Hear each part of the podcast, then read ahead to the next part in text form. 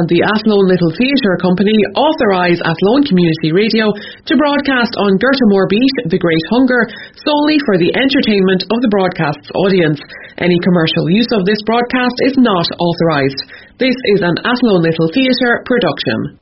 You're very welcome to this very special broadcast here on Athlone Community Radio 88.4 FM. So, good evening, and you're very welcome. I'd like to welcome all our listeners around the country and around the world who are listening via our website or via Global Irish Radio in Chicago.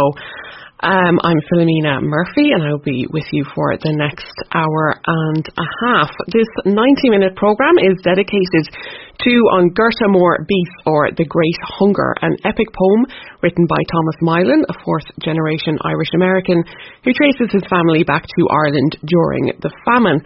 His ancestors left Ireland in 1851 and this is what inspired Tom to research his family and to write about Ireland at that time. This epic poem comprised of 20 original poems with a total of 650 lines is the result of that extensive research. In June and again on Culture Night, members of Athlone Little Theatre performed a staged reading of the poem and today we will listen to a recording of that performance. We will also have a live performance by local musician Liam Winnett playing the uilleann pipes and three members of Athlone Little Theatre who performed the poem will join us in the studio. And we are absolutely delighted to be joined also by Tom Mylan, the poet himself, who has flown in from his home in Paris, especially to be here with us this evening. Tom, you're very welcome once again to Athlone Community Radio. For our listeners who will shortly be hearing the performance of On Gorta Mór Bis for the first time, can you tell us briefly, Tom, about what they're going to hear? Um, as you said, my family uh, is Irish. The basic family came from Limerick County on, my, on the male side. And in my youth in talking to different members of the family about why our great grandparents came to America, the word famine was always used. And a few years ago, after I'd retired, I started asking myself what exactly was the famine and what did it mean. And as I read the different histories and different articles on internet, uh, the subject became more and more um, uh, um, um, open to me, knowledgeable to me, and I felt at some point that also I realized that there had never been a poetry work, an epic, epic narrative poem that ever had related the events, what I consider to be essential events of the famine, written. And I decided that I would try to do that. And the, what, what will be heard tonight is the result of that search for me, trying to find out why my great grandparents left Ireland. Exactly, great. Lovely, thank you. And um, so the first thing we are going to do is we're going to hear some music from Liam Winnett before we get stuck into um, listening to the actual poem itself. Um, Liam, thanks very much for joining us and being part of our programme. You're very welcome. Thank you. Um, you've been here before. You've um, a couple of times. Yeah, yeah, so you're not a complete stranger to no. us. So um, you're going to hear, you're going to play the uilleann pipes for us. Can you tell us a little bit about the tunes that we're going to hear? I can. I can tell you that um, well, the first air that I that I played on the night, it's called um, on Páistín Fionn.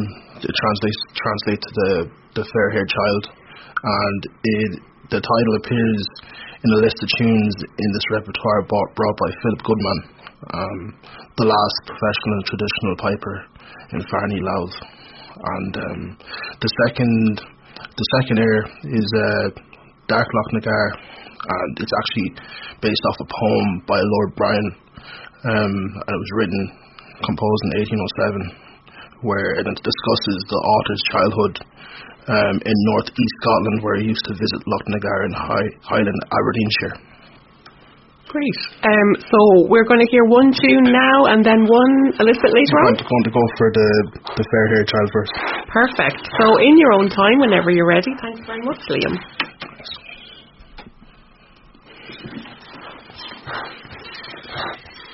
Thank.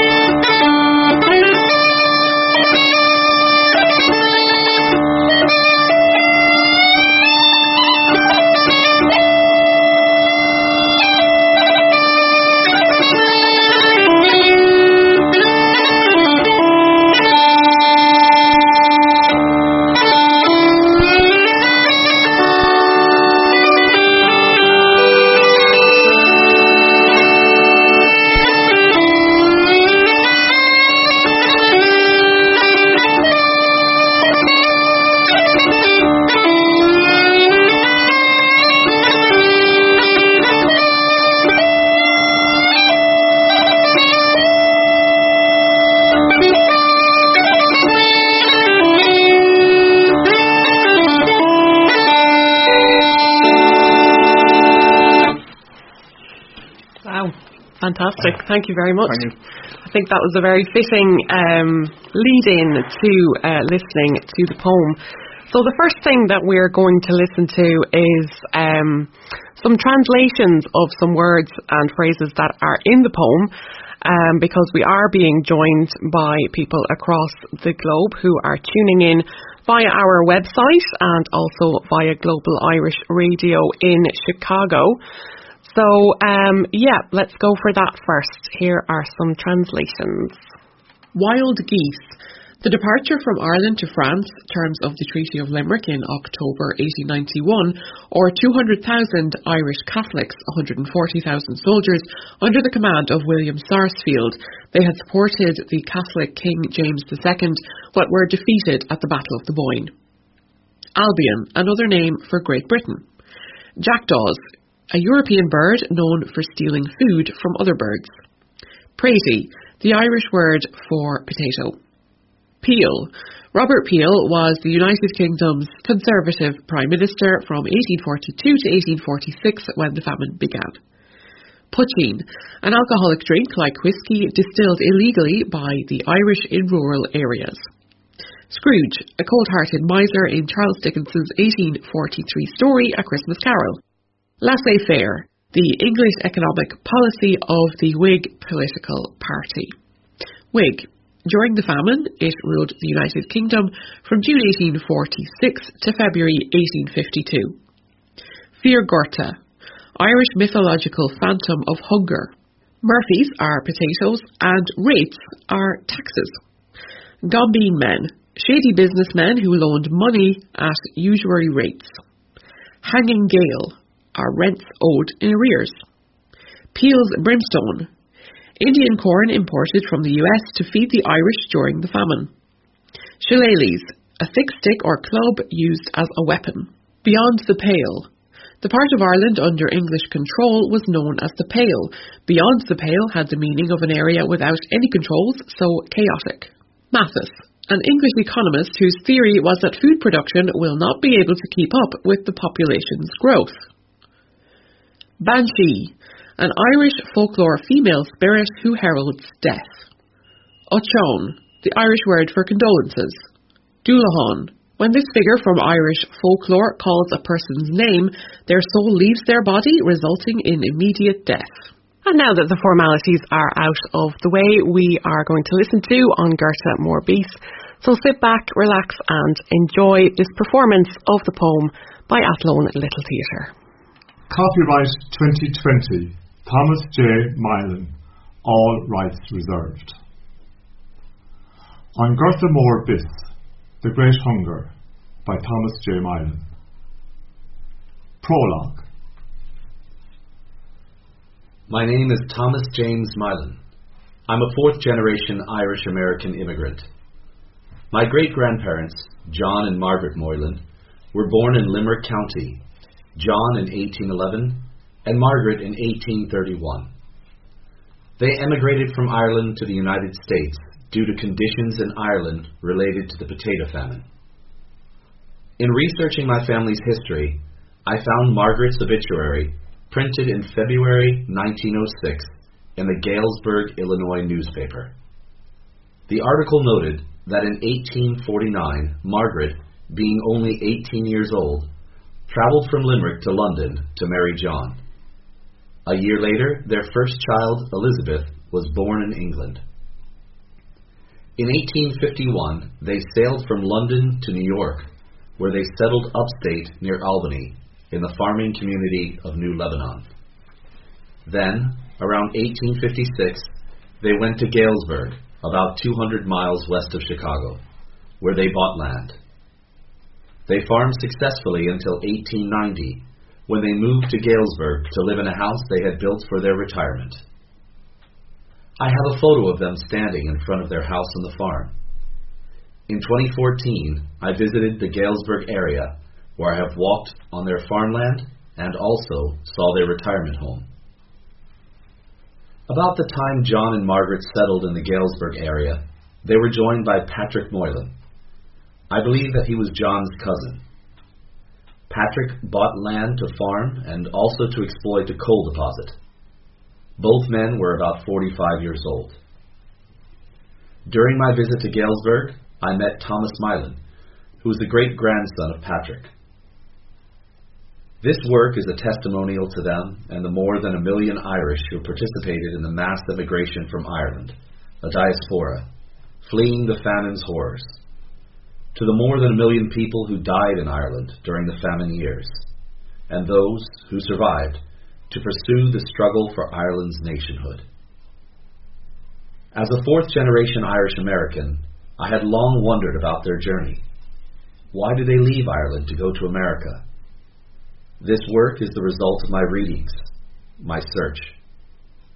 For me, the famine is a difficult subject to study due to its long duration and the extent of its appalling horrors.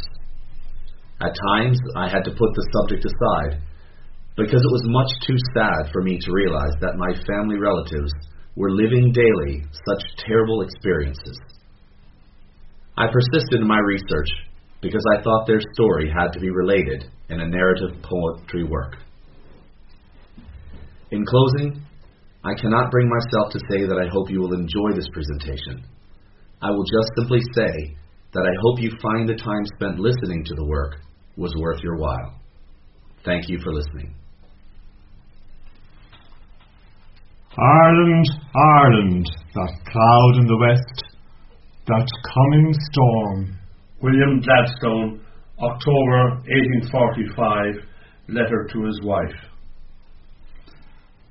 The Calling 1. Off somewhere pipes were playing, afar anguished voices were calling.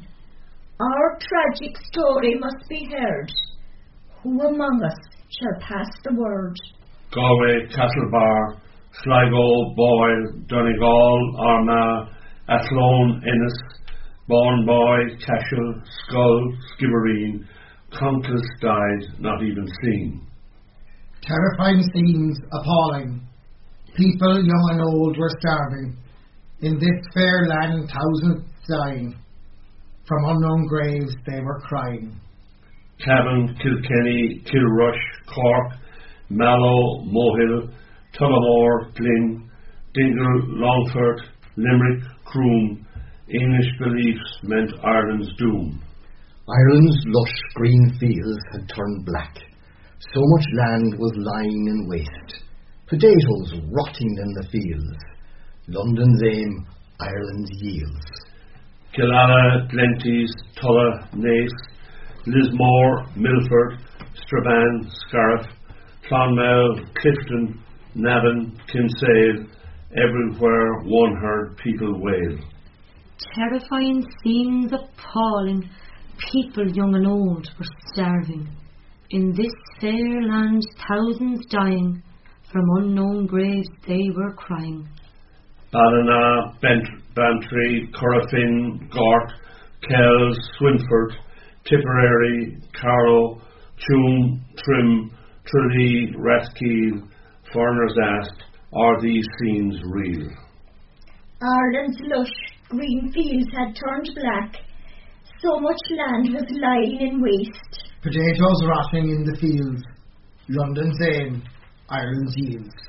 Off somewhere pipes were playing, afar anguished voices were calling. Our tragic story must be heard. Who among us shall pass the word? The Immigrant 1. They stand proudly in front of their small white house, there on the Great Plains. Looking at the photo, one doesn't know their journey's trials, its pains. Who were they? My great grandparents, who came from the west of Ireland during the potato famine. Why they left? I didn't understand. My great grandfather worked the land. Having his own ground was a dream. In Ireland he labored, no doubt, with this his goal, a constant theme. Knowing the conditions in Eire, leaving was his only desire. The choice to go was not easy. He wouldn't be there to light the fire. Leaving Ireland was the sole way to get oneself out of the mire. Gone would be English prejudices, the Church of Ireland, the Empire. Penal laws. Eire was a defeated land. Irish peasants dispossessed. The landlords were foreign conquerors, viewed with real scorn. For the wild geese, peasants did still mourn. The English judged the Irish Catholics as uncivilized, rude, and so crude, shiftless, reckless, and feckless. They were known for drinking, fighting, and indolence. London's goal, Edmund Burke knew, was to oppress and degrade the Irish to impotence. One shouldn't have planned on passive resistance. To understand the Irish, one must know the penal law's blows, whereby the Irish were grasped by Albion's sharp claws. The English were thieves, much like black jackdaws. Eire was a defeated land. Irish peasants dispossessed. The landlords were foreign conquerors, viewed with real scorn. For the wild geese, peasants did still mourn. Penal laws prevented Irish Catholics from the means of bettering themselves. They were banned from attending schools to learn maths, read, write, and skills of a trade. They were cut by a sharp Protestant blade. The Irish, knowing they were no one's fools, organised unlawful local head schools. They could not have a business or own lands. Their robbed lands were given to Protestant hands. No chance to learn a profession like law. They should be glad to wear rags, sleep on straw. Their poor state was due to their papist faith, rendering the Irish helpless, Albion's aim. Eire was a defeated land. Irish peasants dispossessed. The landlords were foreign conquerors, viewed with real scorn.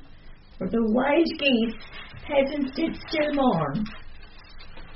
When seen through the Protestant English prison, Irish were subjected to harsh criticism.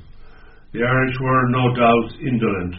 Penal laws didn't inspire them to learn work. Given a job, English thought Irish shirk. English view the Irish are deceitful, when Albion was the master of deceit. What to do when one had nothing to eat? English believe the Irish were savages, while they were only trying to live.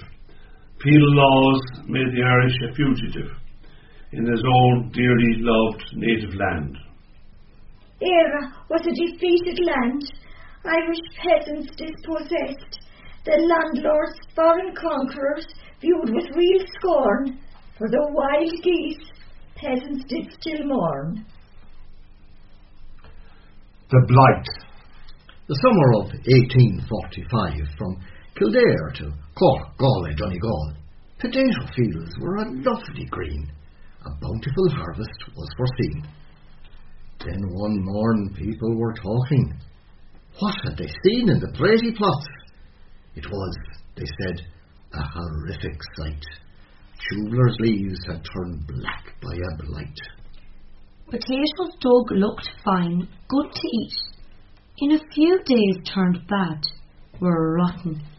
At the patches hung a nauseous smell. What could this mean? No one could tell. With the passing days, reports told of the blight spreading through the land. News came, large parts of the crop lost. No one knew the ultimate cost. Peel's view, Irish reports often exaggerate, were inexact. His best policy was delay. Treasury never liked to pay. The potato crop was vital. Poor Irish ate them every day, for they were the basis of life. The crop's failure surely meant strife. English View. The Bible states all men were made equal from clay, but remember Cain and Abel. English didn't see the Irish as brothers. They believed that they were above others. To build themselves up, the English needed to keep the Irish down under their boots. English hearts were harsh, cruel, as cold as stone. They could not hear the skeletons moan. The Irish were only good for their toil. Dumb beasts of burden they were, not human. No reason they should learn to read and write, condemned to the darkness, not to see the light. In the English view, the famine simply resulted from divine providence. Irish poverty, a sign of God's curse, placed too many charges on the Treasury's purse. One did not require more evidence. English belief the Irish were a loud, lazy, rebellious, wild race. Their papist Roman faith was the reason for drinking poteen and plotting treason. England's duty to keep them in their place. Treasury knew its mission quite well. For this purpose it did always strive. Request to aid Eire of little avail. Trevelyan's Irish views would prevail. English coins were not to save Irish lives. Famine 1. Mayo to Carlow, Kerry to Cavan. In this land, tuber fields were black, not green. The blight had caused a widespread disaster. Such putrefaction had never been seen. Folks cried bitterly when they saw their plants. To their chagrin, they knew they were foodless. Their feelings were mixed worry, woe, distress. They asked what was the cause, but were clueless. Ireland's masses lived in semi starvation.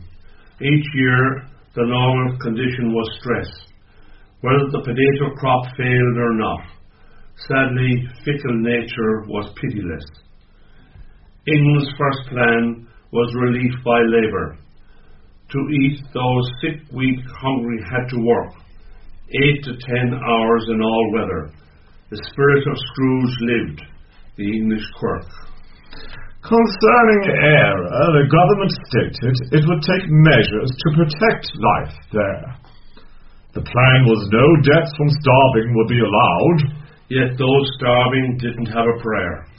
Spring of 1846 came reports that the people starving were in great need. Coins were bought, not enough for the hungry. Laissez-faire was the honoured English creed. Grain was doled out in paltry quantities.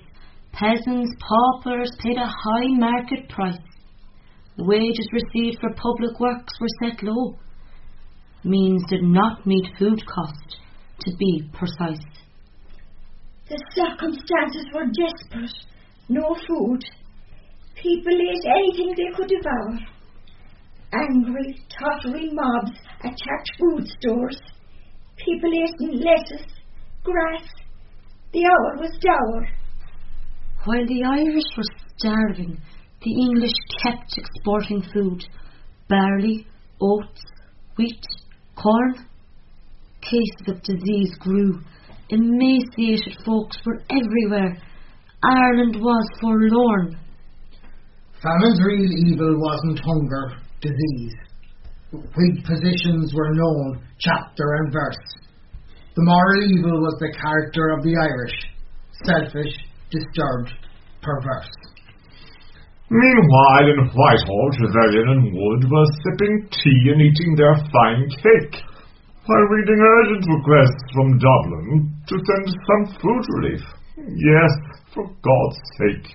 Fair Gotha rose again from the grave to stalk famine Ireland many long years. Paupers were eating rotten potatoes, constant suffering, pain, so flow the tears. Evictions 1. Rents not paid, reasons were the same. Murphy's rotted, no one to blame. Consequence of the tuber blight. Bailiffs would come at day first light. What folks lived a terrible fight. The few goods thrown out, awful sight. Crowbar gangs worked fast with dispatch. Someone would put coal to the patch. Where could they sleep those rainy nights? Sword striking pots were making loud clangs. Battering rams were making strong bangs. Evictions were harsh, chaotic. Constables, friends, neighbours brawling, pastures burning, walls are falling, houses tumbled, villages destroyed. Accusation, condemnation, confiscation, consternation, such was the Irish peasant's lot. Strokestown, Kilrush, Ballinrobe, Birr, Toomevara, Brackna, Gurtmore, evictions occurred more and more. Crossings. In the famine years, more than 5,000 Atlantic crossings made. Too many ships' names to recall. The Green Isle covered by a pall. Countless thousands left on the waves. They went from Dublin, Limerick, Galway, Newry, London, Derry, Westport, Waterford, and Sligo. How many left there? We don't know. Countless thousands left on the waves. Alert, famine, perseverance, Albion, emigrant, triumph, liberty were some of their names. Afterwards, Eire wouldn't be the same. Countless thousands left on the waves. Over the daunting sea they sailed. Most hadn't seen the ocean before. The passages made on brig and bark, those ships became the Irish Ark. Countless thousands left on the waves. Departures 1. Thousands upon thousands sailing, thousands upon thousands wailing. In their anguish arms were flailing, the winds of death prevailing, the potato crops kept failing. Celtic hamlets were being destroyed. Eire was living in a constant wake. Living this loss, their hearts would break. Thousands upon thousands leaving, the threads their lives had been weaving, ripped apart, leaving them bereaving. Thousands on the quays were grieving, thousands upon thousands keening for family, friends, and neighbours. Loved ones gone for to places unknown. With them gone, fields would not be sown. John's letter from America to Patrick.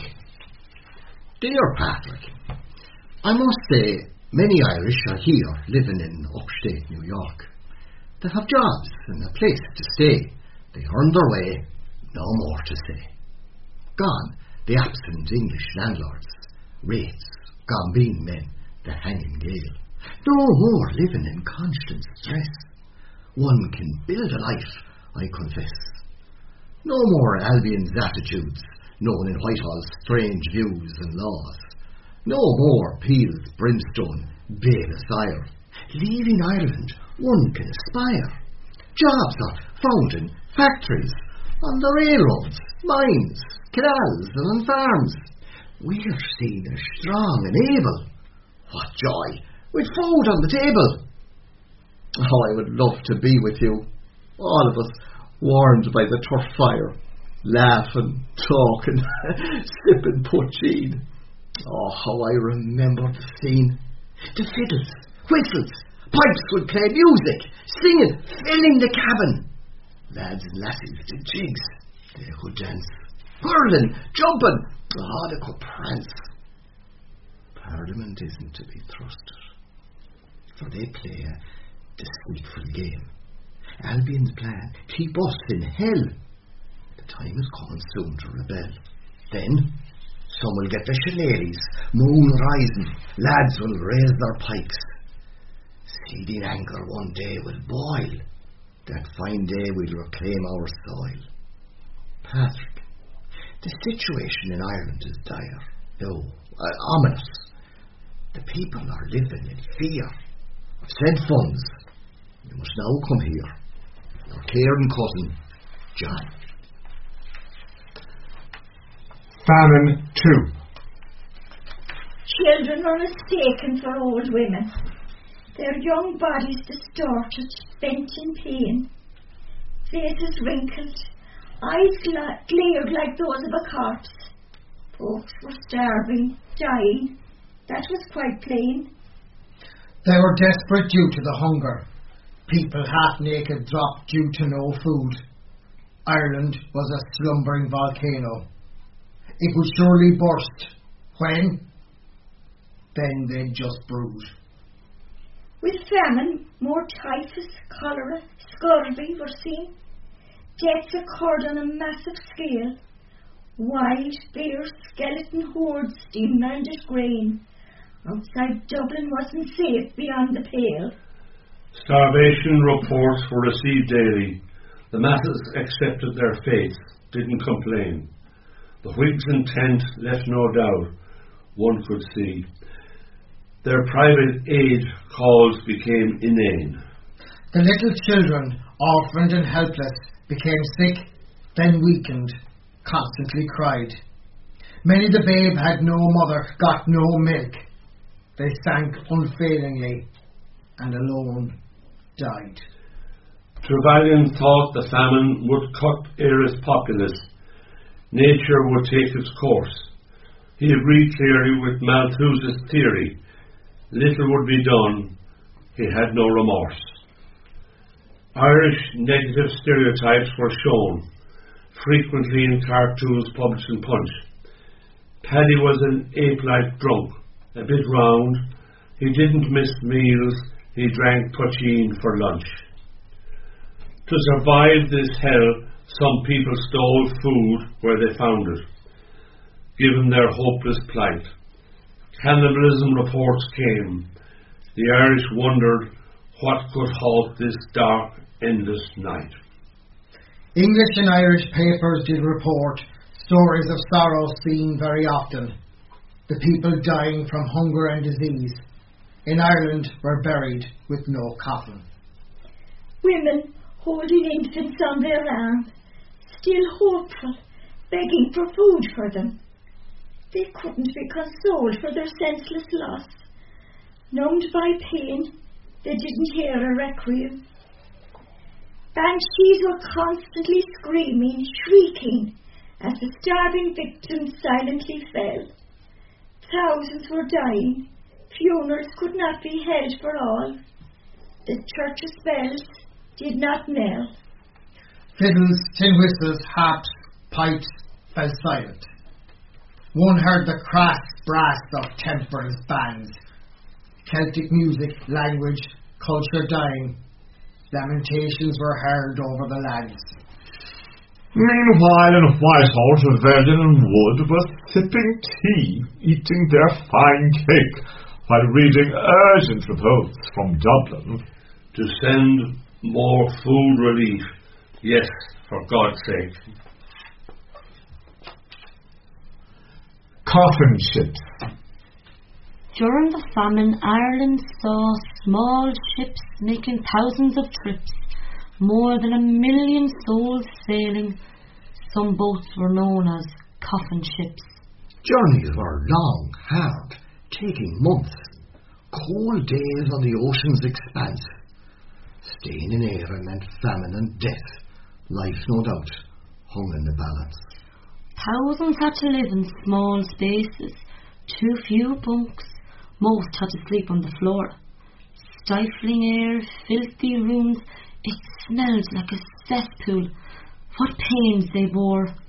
Bad weather they stayed below. Poor food, bad water, pestilence. Voyages made at great expense. Lives lost. English indifference. Virginius, Naomi, Agnes, Eliza Little, Lord Ashburton, Syria, Larch, Bick, B, Erin's Queen, poor souls failed not again to be seen. Anxiety, horror, distress. How many Irish had a choice? People were beaten, prostrated, hunger, disease silenced their voice.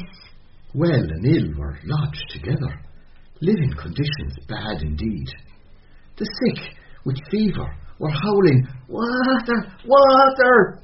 They would plead. Thousands perished during their quest, where they only found briny graves. No cross did mark their resting place. Price paid not to be English slaves. Upon death, Loved ones rarely cried. God bless our soul, they would implore. When put into the sea, sharks followed. Vengeance on the landlords, they swore. Virginia, Naomi, Agnes, Eliza Little, Lord Ashburton, Syria, Larch, Vic, Bee, Erin's Queen, poor souls sailed, not again to be seen. They did not want to leave. They left often with the morn's high tide. On the wide Atlantic they would ride. From Ireland's ports they did sail. Perhaps they would find hope on the other side. Thousands didn't want to leave families. The English landlords forced them to go. Irish removal was Whitehall's goal.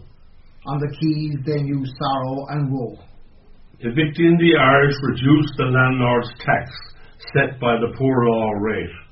Reports were heard of the journey's risks. On these crossings, who could know their fate?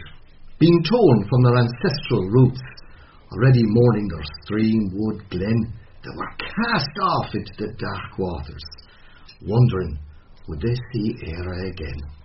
In case of death, they feared that they would be buried at a cold spot at sea. They'd hoped to live in their hamlets, then lay me under Irish soil, their plea. Poteen. Every day had its work, worries, as well as aches and pains of home. In the bogs one was cutting peat, in fields planting potatoes, wheat. The weather was cold and rainy, making days' work even harder. The cold would pierce, cut to their bones. Neighbours worked near, one heard their groans. Worries they had plenty of home, while living on the razor's edge. Food was scarce, rent had to be paid, money hard to earn. They were afraid. To make do, one had to rent land. Peasants stayed if the Lord agreed. Their lives hung by barely a thread, a fiction threat, a constant dread. In the evening, when day's work done, to ease their sorrows, sufferings, time to sip a little poteen. It soothed their souls when life was mean. Departures 2. Thousands upon thousands were gone, passages bought without them knowing, thrown from their homes for rents owing, lost the pleasures of home fires glowing. Hatred of English was growing, land eviction, English policy, the Whigs' Irish poor law, Gregory's clause, raised home, Irish laws held in English jaws. Thousands upon thousands dying, thousands upon thousands crying, ship death notices Whitehall's denying, Parliament's reports were belying, somehow the Irish kept defying. They wondered why they'd been forsaken. They knew they had to leave this morass. Their last night they'd share a parting glass. Soupers. No doubt the cause of the famine was the intervention of divine providence. The Catholic papist faith was the cause, hunger, disease, and death the consequence. The Church of Ireland developed a plan, preaching to those hungry and destitute, launching an evangelical crusade. The goal of conversations was absolute. To save Ireland, all one had to do was repent by becoming a Protestant. In joining the Reformed faith, Ireland would prosper thanks to England. Benevolent. It was remarked that those attending Silver Sunday service got a shilling, sometimes clothes and food. Were they heaven sent? Effects on neighbours were quite chilling. Starvation drove people to take the soup. English public plan didn't give real relief. Church of Ireland's revelation. Folk should be aided according to their belief. Evictions 2. The famine evictions were rife. Swept out of homes, swept out of life. Evictions, exile, disease, death. Land was improved by their work toil. Peasants felt close to hamlet soil. Landlords got the harvest best fruit. For their just complaints, no redress. Landlords were no doubt merciless. Their title was confiscation. On winter days, where could they go? Strong north winds had begun to blow. Winter evictions, death convictions. Vengeance was ordered by the landlord. Calls for compassion were ignored. Those who gave shelter were punished. Outcomes were not landlord's concern. Rents must be paid, one must be stern. Such was the House of Lords' firm view. Do nothing landlords were called sir. What moved the English was an empire. English policy brought ruin to Ireland. Evictions, suffering did well shock. Landlords were not put in the dock. Palmerston, Clanricarde, Bingham, Monteagle, Peel, Russell all lived free. Patrick's reply to John. Dear John, your American news interests me. Concerning your, your thoughts on Iran, um, I agree. Your kind offer is appreciated. Time to make a choice.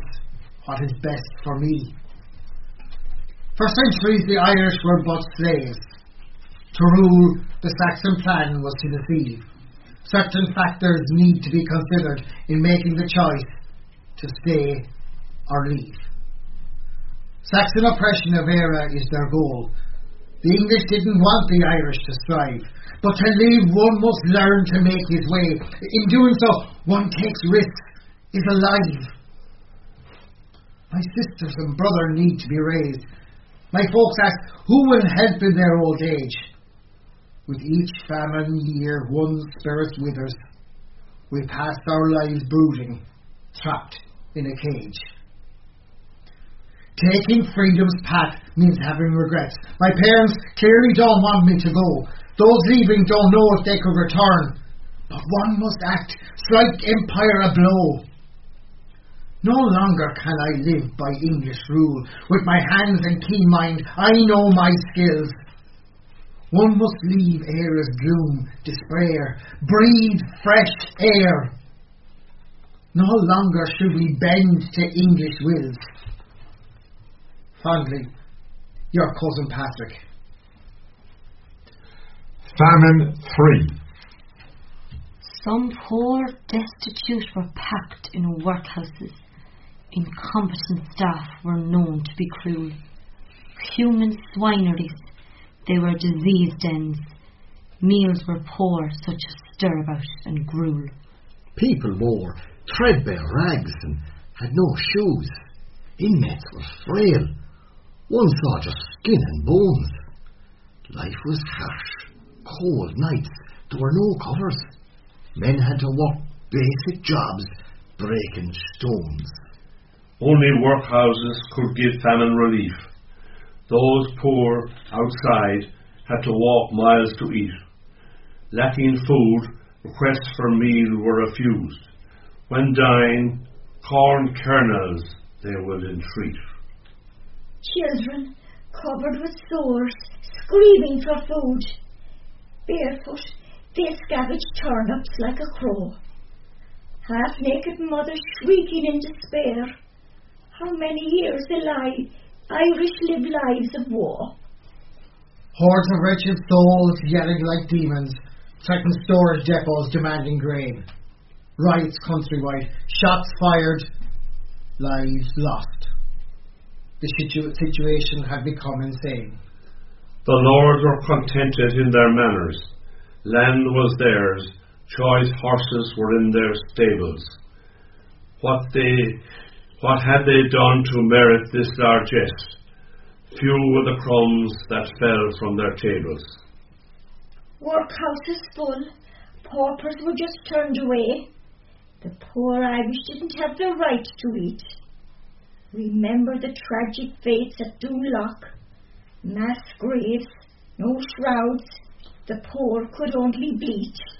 Concerning Éire, the government stated it would take measures to protect lives there. The plan was no deaths from starvation would be allowed, yet those starving didn't have a prayer. Death ruled Ireland. Not all bodies could be buried, so dogs, cats, and rats had a feast.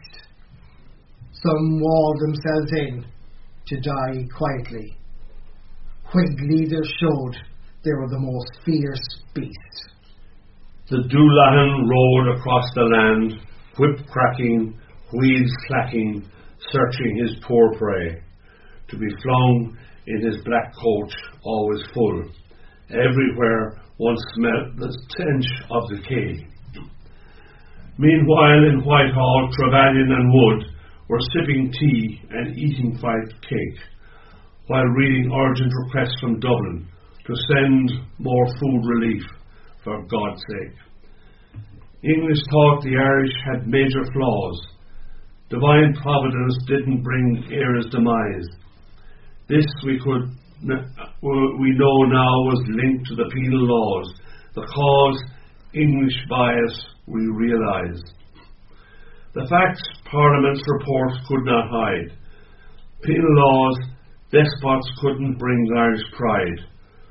Countless famine deaths, certain homicide. Experts view this monstrous thing wasn't genocide. The Immigrant too.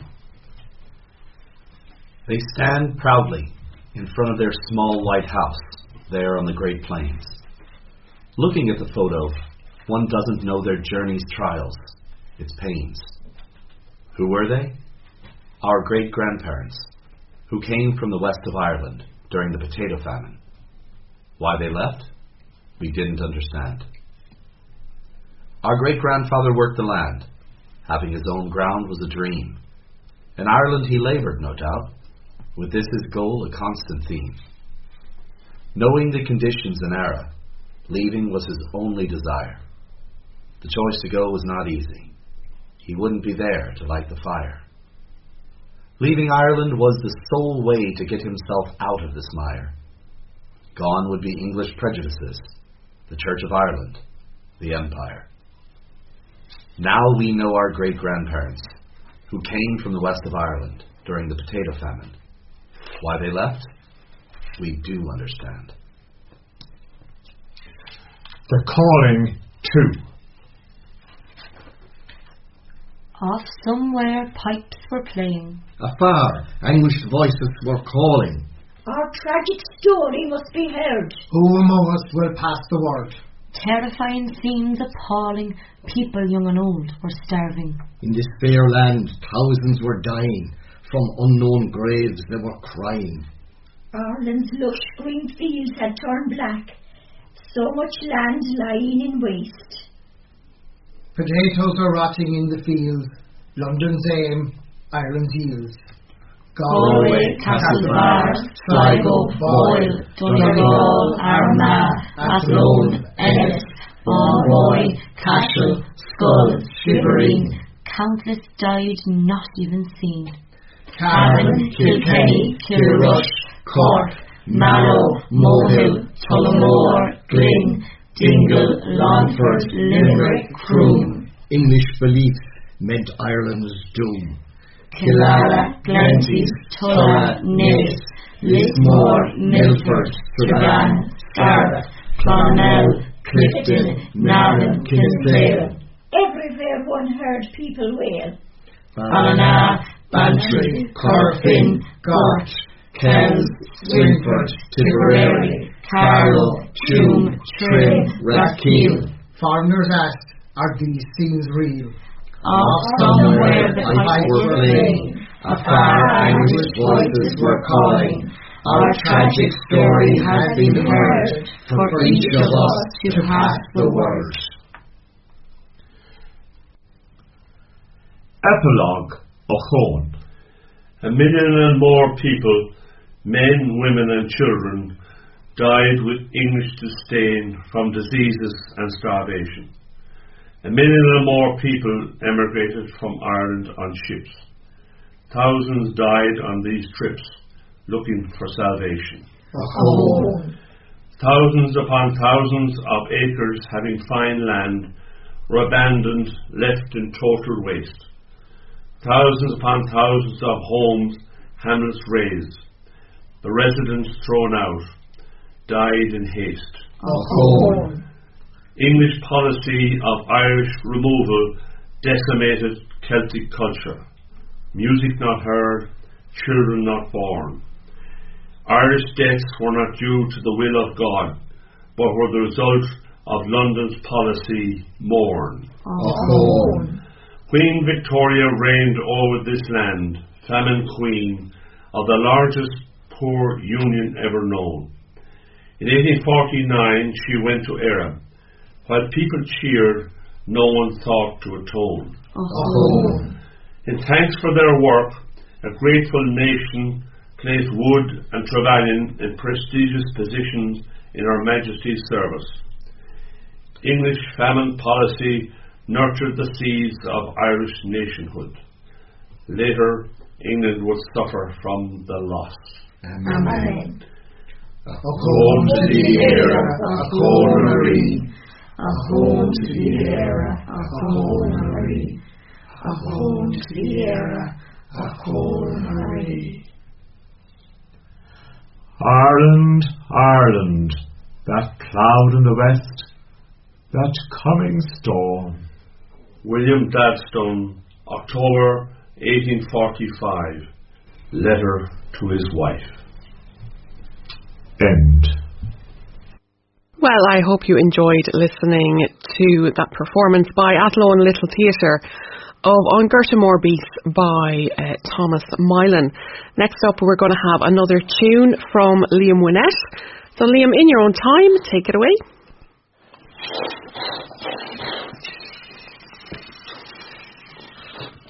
Thank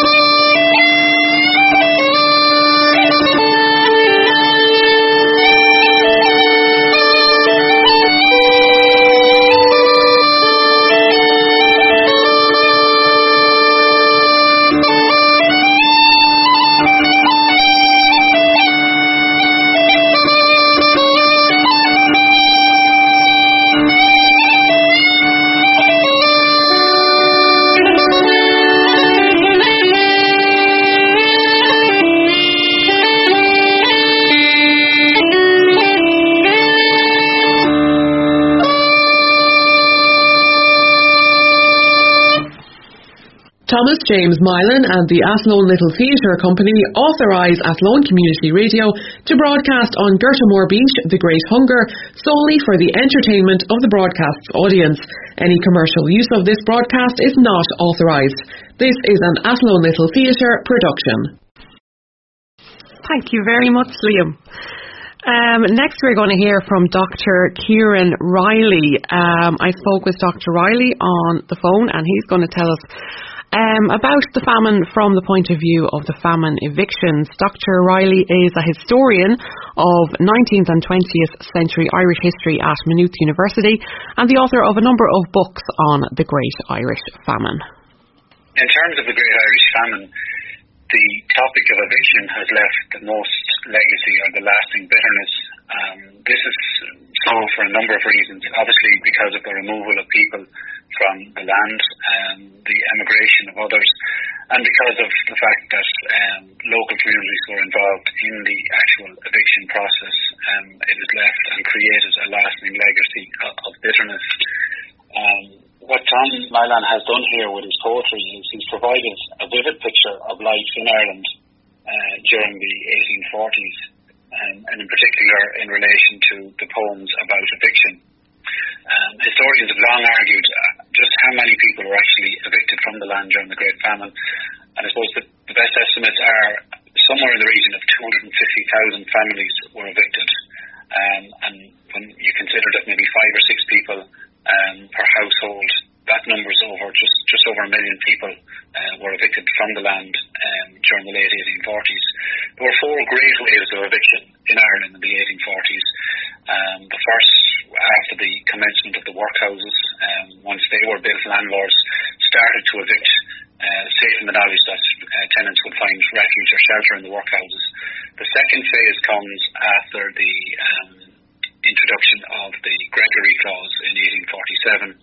The third phase comes um, with the introduction of the Encumbered Estates Court in 1849, um, when landlords began to clear their lands to make them more uh, saleable um, when, when they came to sale. And the fourth phase was after the 1852 elections. Um, thousands of people were evicted um, from the land if they didn't vote for the landlord or his candidate on that occasion. In relation to eviction um, and the removal of people from the land, very often the work uh, was carried out by crowbar brigades, um, or wreckers, hut tumblers. Were various names assigned to these people. In his poetry, Tom has actually uh, highlighted this, and he talks about the crowbar gangs working fast with dispatch. Someone would put coals to the and he numbers a number of places. I think it's one of the strengths of the um, of the poems is that he actually names places uh, from which people were evicted. And eviction occurs right across the country during the 1840s. It's not just the west of Ireland phenomenon. They happened right across the eastern seaboard into the Midlands and, and towards the west. Uh, one of the poems reads, Stroke Sound, Kilrush, Ballinrobe, Bar, Toomevara, Bracknell, Gartmore. Evictions occurred more and more. I think this is this listing of names of places um, is very important because you know eviction touches almost every community in the country at the time. In my own research over the last number of years, I've carried out um, a listing of eviction sites, which numbers over 1,500 um, such sites where people were evicted during the 1840s. One of the fascinating things about the, this return is that it highlights that the evictors um, were not simply the aristocracy or the, the gentry. Um, they included shopkeepers, merchants, um, a whole host of business people uh, who had bought up pockets of land in the, the decades before the famine. And once the blight uh, arrives in Ireland, the potato crop fails, and the tenants are unable to pay their, their rent, these people uh, begin to do just as the landless class are doing, and they evict. Um, the evictors also include schools and colleges and institutions, including the College of Physicians in Dublin, Trinity College Dublin, and the Erasmus Smith schools, um, which were located throughout the, the, the, um, the country. Trinity College um, was one of the largest landowners in the country at the time, with 195,000 acres of land. Um, and they were amongst the the, uh, the evictors of people. So it's it's a whole host of, of people um, that are actually involved in this process at the time.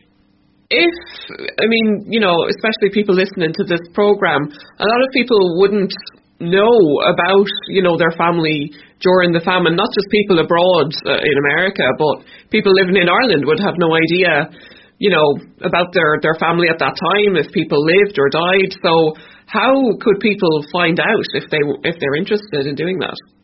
Yeah, um, I suppose for generations after the famine, people didn't talk about what had occurred. Mm. others deliberately uh, so avoided the question. Um, and I suppose a lot of people would be curious as to how their own ancestors fared during the famine. Indeed, my own, when I, when I go looking uh, back through the records, I can see that some of them survived by stealing turnips from a neighbour's garden.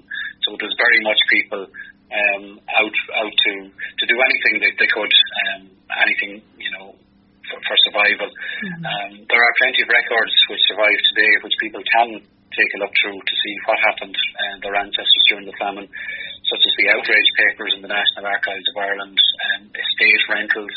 Um, depending on what part of the country you're from, there should be estate rentals uh, surviving. There's the Famine Relief Commission papers as well, which are located in the National Archives again. Um, and these are a rich body of, of material about what life was like um, at a local level uh, during the Great Famine. Great, yeah, that's that would be a great starting point for people. Um, Dr. Ciarán Reilly, thank you very much for your contribution to our programme. You're very welcome.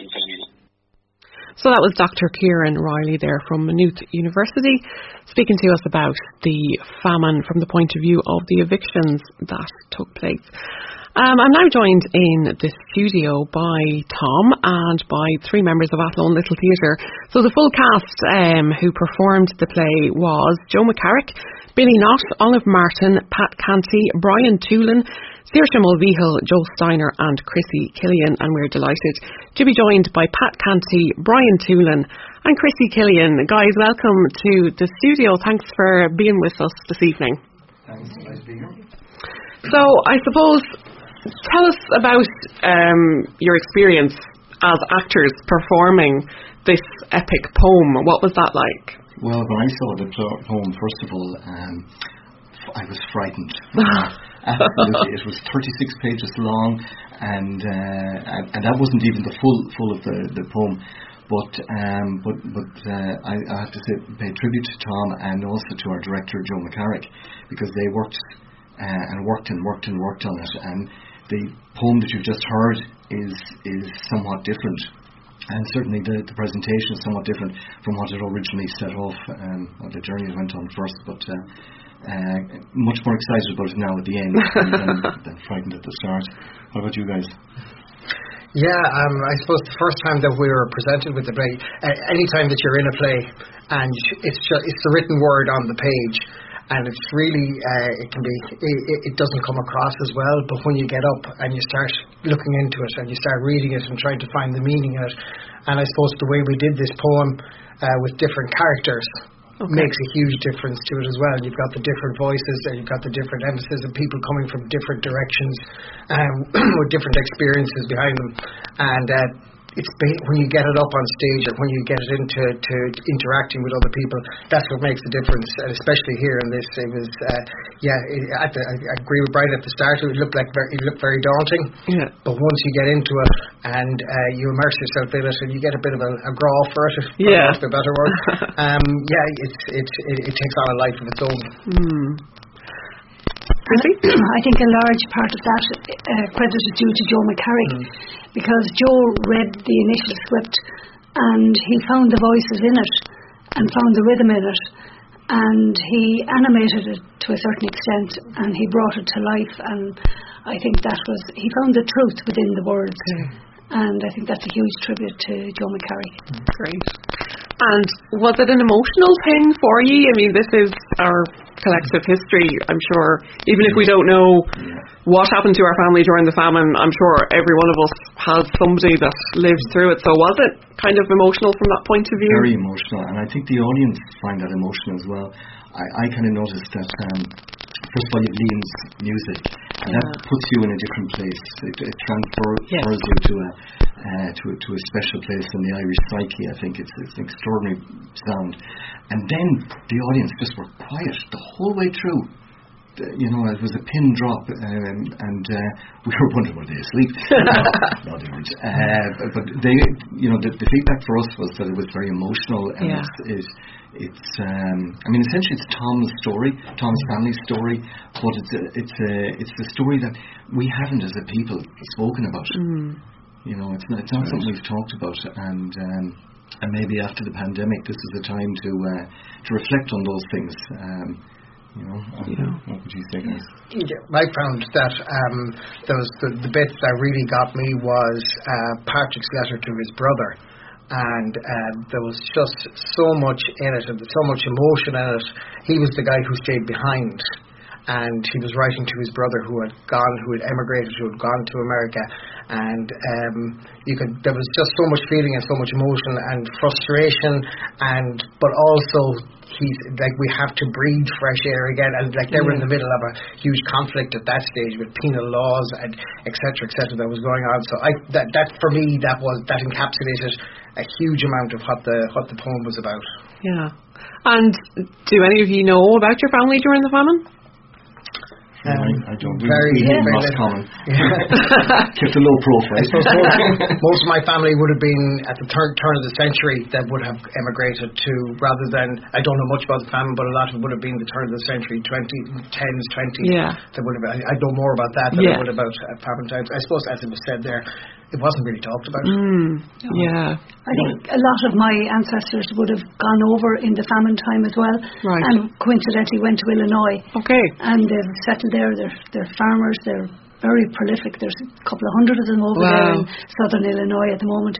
But they've come full circle. They retraced their roots about 50 odd years ago and we had kept our family tree and we right. knew exactly who they were, where they were, settled in Illinois, and uh, they visited us quite frequently and we keep up contact with all of them. That's great. So shout out to all the Killians in Illinois. Yeah, who might possibly be listening via Global Irish Radio in Chicago.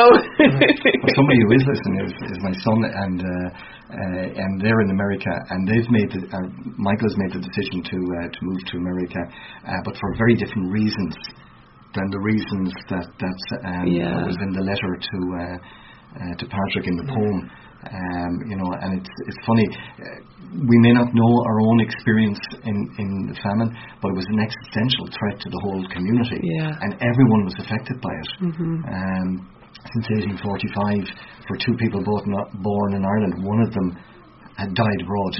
Um, you know, the population is only back now to where it was yes. before the famine, so it, it affected everybody in, in lots of different ways. And mm-hmm. You know, as was saying. I suppose it still has a huge effect on us today. Yeah. I often say to kids at school when we're um, teaching about the, the famine and stuff like that, that can you imagine double the population? That means double the houses. That means double the shops. That means double the size, yeah. Athlone twice the size than what it is now. And, and yeah. that's just in a very simplistic way of, of explaining it. Mm-hmm. But that's what it actually would be if the famine hadn't happened. Wow. And I think there's a lot, as we all say, there was a lot not spoken about, mm, and people didn't talk about it. But there's uh, an innate race history of what happened, and actions speak louder than words. And I know that my own mother, for example, would always have kept a store of flour and salt and sugar. Yeah. You know, three or four months worth. Wow. And it was just a done thing in our house. I would do the same. My daughter does the same. That's really nice. Yes, but we don't talk about it. Yeah, that's so interesting. Like you just have to always make sure you're going to have something. Yeah. There's a thing in Ireland as well that, that we always finish what's on the plate in front of us. Yeah. I, Don't, I don't think they do that in other countries. Mm. And, and other countries, they probably stop eating when they're actually full. Yeah, yeah we, you know, if it's on the plate, we have to eat yeah. it. Yeah. Never, never finish yeah. it. You know, so maybe it's to help the dishwashers. no, it's understandable. Mm. Yeah. Tom, um, can I ask you, how was it for you, you know, listening to these guys, these guys performing your poem and actually, you know, your poem coming to life here in Ireland? That must have been, it's, it's quite a special thing for you, I'm sure. Um, yes, it was. Um, when I came in June and I first met the, the actors at the theater uh, at the last dress rehearsal, um, I, I told them I'd heard a couple of the recordings, actually the two letter poems, John's letter to Patrick and Patrick's response. this is an amateur company, mm-hmm. and as, as, I understand, it's one of the oldest one in, in Ireland. And so, for me, you have these people that have their positions in life, that have their work, and they take their time and give their energy mm-hmm. and their creativity and created what I had written. Yeah. So no, I was extremely moved by that. Frankly, I when I first contacted Tom McGuire about this, I told him I had two goals, two wishes. One was that the work would be played in Ireland by Irish actors to an Irish audience. And that probably came to me when you heard the first poem, The Calling, with the 58 localities in Ireland. If you can imagine me with my American accent trying to pronounce those things. so people would probably turn the radio off right away. But the second was, and this is where Dr. Reilly came in very, very strong, is there's really two audiences. The first is here in Ireland because it's the Irish proper story. But I'm a member of the diaspora. Mm-hmm. And as a fourth generation person, I felt I had one foot in America and one foot someplace else. Okay. And this experience has really shown me that where that other foot is. Yeah. In writing the poem. And my great grandfather, for example, he that's why I wanted to have a well, the way the recording evolved was because of COVID. Because I initially wrote the work to be in, in principle presented in a theater. Mm-hmm. That's been done. Okay. And COVID allowed, with thanks to, to Tom McGuire and Joe McCarrick, uh, to have the recording, and then we were able to have the broadcast tonight. And it pleases me immensely that that in in principle those people in Ireland who had ancestors lived this evening's experience, but also people in America and Canada, and maybe even Australia and New Zealand. Who Yeah. knows? I'm not sure what time it is over there. and so I was you know, very much uh, greatly affected by the story. Um, in our tradition, our great grandfather, we have no tradition that he talks about having relatives back in Ireland. Oh.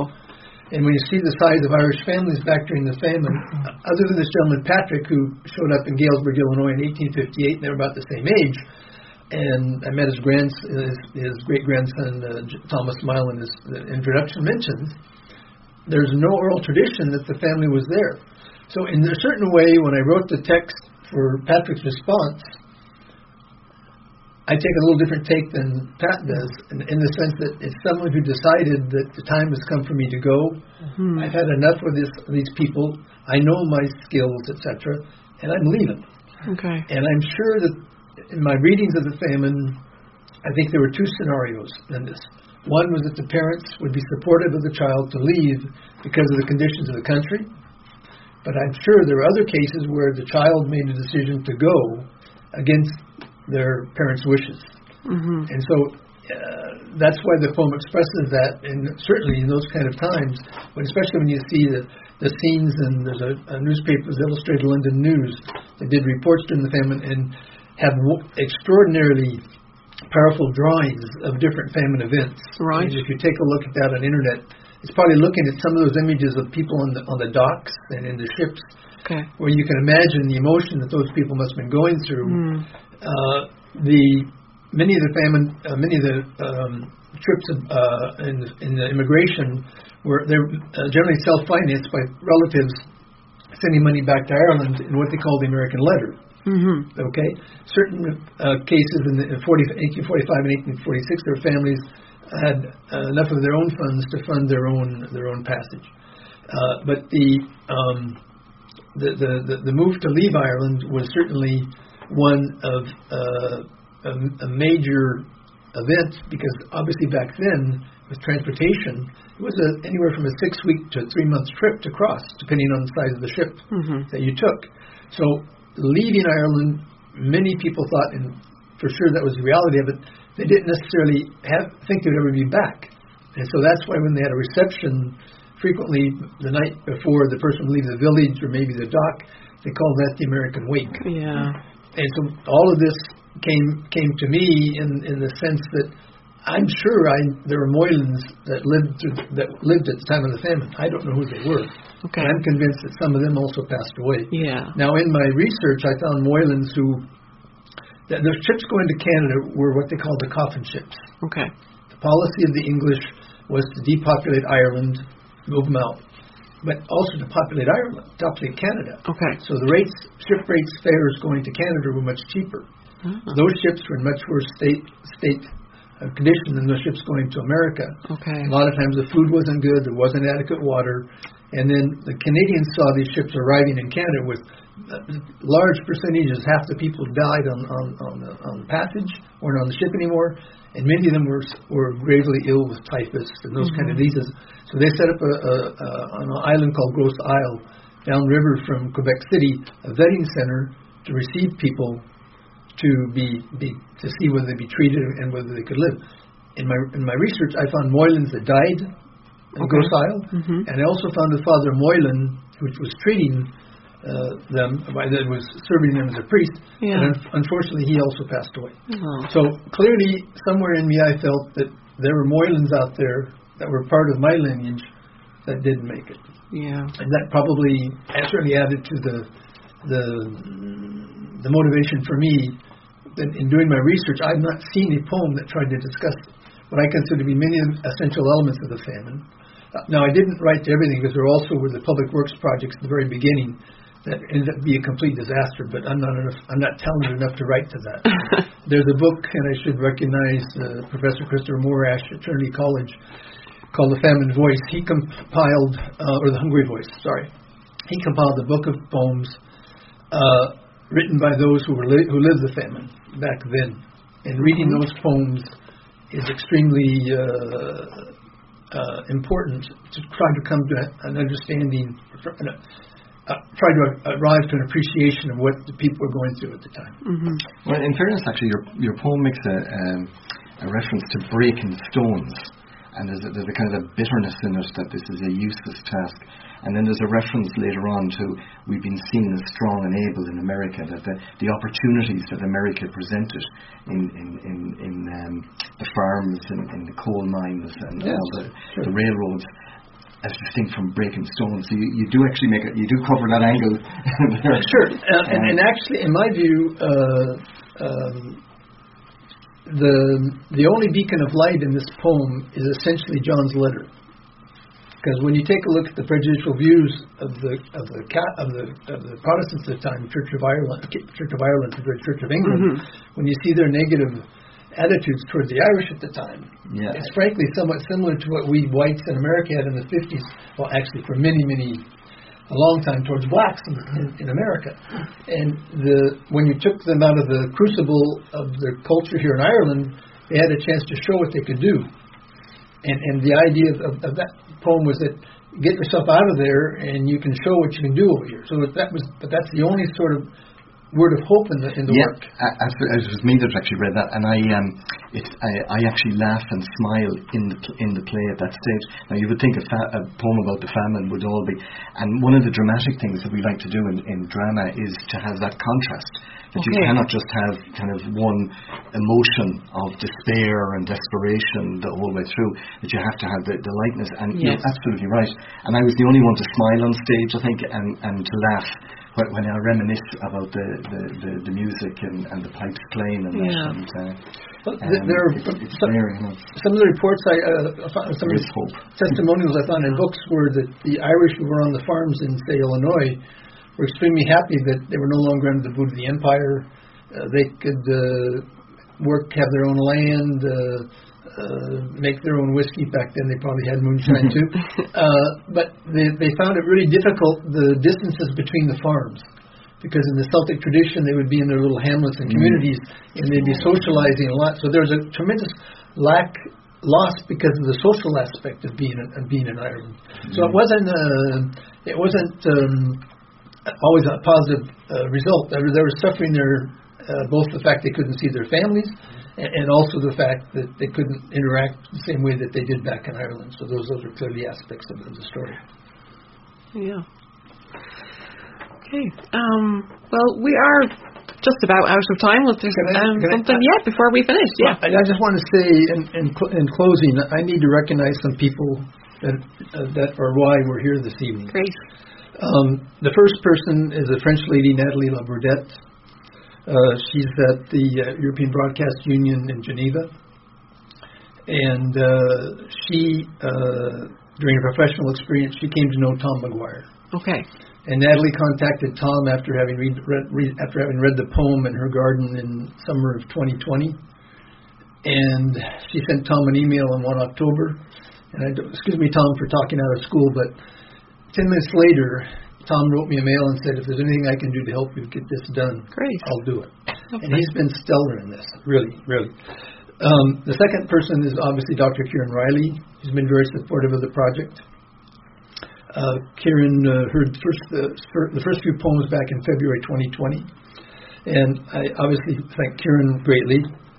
I agree fully with Chrissy that Joe McCarrick is is vital to this story. Uh, Joe sent me a, an Excel spreadsheet showing the different voices uh, back last spring, I think it was. And when I saw that, I showed it to my wife and said, "I think it's going to happen." so those those three, and also, well, those three individuals are for me four-leaf clovers that I found on the road down to Gorta Mór Bis, the Great Hunger here in Ireland. Obviously, the actors in the company, I was greatly moved by by their by their efforts. And and finally, you hear Philomena at the radio station to Joe and I were coming out of the interview and uh, Thursday before the performance in June. And Joe said, "Oh, hey, by the way," and uh, in a very short order, you agreed that we would do this. So yes, I I, I want to tip my hat to all of you and the work they did. Uh, I'm greatly moved, and uh, I think that's all I have to say. Thank you. Thanks um, to all of you for for joining us. We are at the end of the program, so. Um, I'd just like to mention all of the actors um, who took part in the performance Joe McCarrick, Billy Knott, Olive Martin, Pat Canty, Brian Toolan, Saoirse Mulvihill, Joe Steiner, and Chrissy Killian. And thanks to Pat, Brian, and Chrissy for joining us this evening. Thanks to Tom Milan, um, who obviously, if it wasn't for Tom, none of this would be happening. And uh, thanks to Tom for, for coming all the way here from Paris to join us this evening. Um, thanks to Desi Parks, my sound engineer, keeping us on the air, and thanks to Dr. Ciarán Reilly for his contribution to our programme this evening. And thanks to Liam Winnett, uh, Piper, for um, coming in and playing those lovely uilleann pipes for us. And thanks to everybody for uh, tuning in around the country and indeed around the world via our own website and via Global Irish Radio in Chicago. I hope that you have enjoyed listening to our broadcast this evening. Thank you very much. Thomas James Milan and the Athlone Little Theatre Company authorise Athlone Community Radio to broadcast on Gorta Mór Bis, The Great Hunger, solely for the entertainment of the broadcast's audience. Any commercial use of this broadcast is not authorised. This is an Athlone Little Theatre production.